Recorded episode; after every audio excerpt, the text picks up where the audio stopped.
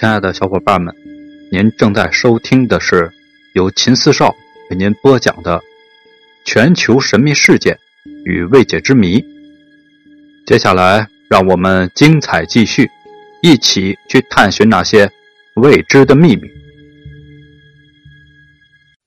今天这一集呢，我们来说说五代十国哪个最有可能完成统一，后唐又是如何灭亡的。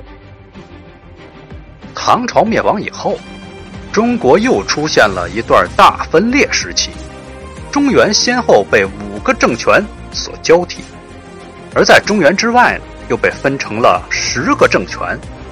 最后由后周的赵匡胤发动兵变，建立了北宋，才逐渐地完成了全国统一。其实发生在五代这样的事，在历史上还是比较少见的。每个政权基本上都只在10年左右，不过原本有一个政权可以完成统一的伟业，却错失了天赐良机，它就是后唐。今天呢，我们就来讲一讲后唐面临哪些机会，还有就是后唐究竟是如何灭亡的。黄巢起义之后，唐朝走了汉朝的老路，各地藩镇彻底失控，相互兼并，公伐遍及全国。公元907年，已经是名存实亡的唐朝中央朝廷被朱温篡夺。代唐建梁，史称后梁。朱温称帝之后，发兵8万征讨潞州，打算一举击溃李克用。晋军抵抗激烈，潞州久攻不下，战争持续了1年多。李克用病逝，其子李存茂继位。朱温欺负李存茂年幼，小胜而骄，结果被李存茂偷袭，招致大败。朱温感叹地说：“生子当如李亚子，李克用虽死犹生，我儿子跟他比，就跟猪狗一样。”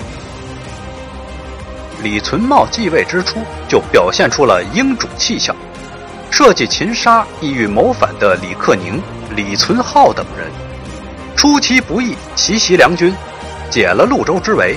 经此一战，李存茂威信大涨，将士归心，坐稳了晋王之位。次年爆发百乡之战，李存茂再次大破梁军，斩首2万，在梁晋之战中占据了上风。百乡之战之后，李存茂决定暂缓对后梁用兵，先统一河北。河北境内最强势的是幽州节度使刘守光。李存茂联合河东5镇连破6州，兵临幽州城下。刘守光向朱温求援，朱温长了记性，担心手下人打不过李存茂，袖子一撸就自己上了，结果又被李存茂打得大败。朱温连败于小儿之手，一口气顺不过来就病倒了，只好撤军。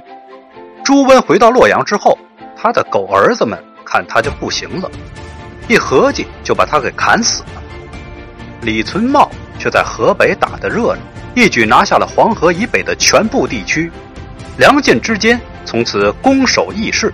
这时候，寿州刺史卢文降了契丹，带着契丹人南下，来势汹汹。李存茂只有1万匹马，仍然派出3000铁骑，由李思源应战，在距离幽州60里的地方，把契丹人打得大败，斩首数万，牛羊跑得漫山遍野都是。统一了河北之后，李存茂称帝，史称后唐。接下来的几年，李存茂攻灭后梁前蜀，当时梁晋吴蜀4分天下，后唐一口气就给灭掉了2个，占据了天下疆域的3/4，大有一统天下之势。后唐也是5代中疆域最大的一个，又打着兴复唐氏的旗号，形势像极了汉末的曹操。就在此时，李存茂开始飘了。纵容皇后刘氏干政，刘氏是出身农民，当了皇后之后也改不了贪小便宜的毛病。贪污国库不说，就连瓜果蔬菜这些小利都不放过。李存茂又疏远功臣，宠信连人，痴迷于唱戏，坐视刘皇后害死郭崇韬，又贬斥大将李思源，结果搞得国中大乱，叛乱四起，就连派去平叛的军队也哗变了。李存茂死于乱军之中。李存茂纵横20年，无论从哪一方面都看得出来是一个出类拔萃的英主，几乎可以与李世民媲美，但他先明后昏，勋业只保持了2年半就国破身死，成为了一个半截英雄，天下一统的大好形势也被他亲手葬送了。这集故事呢，我们就讲到这儿，感谢您的收听，再见。您刚才听到的是由秦四少为您播讲的全球神秘事件未解之谜，如果喜欢，请您点击关注订阅一下，另外别忘了打赏一下，下集更精彩。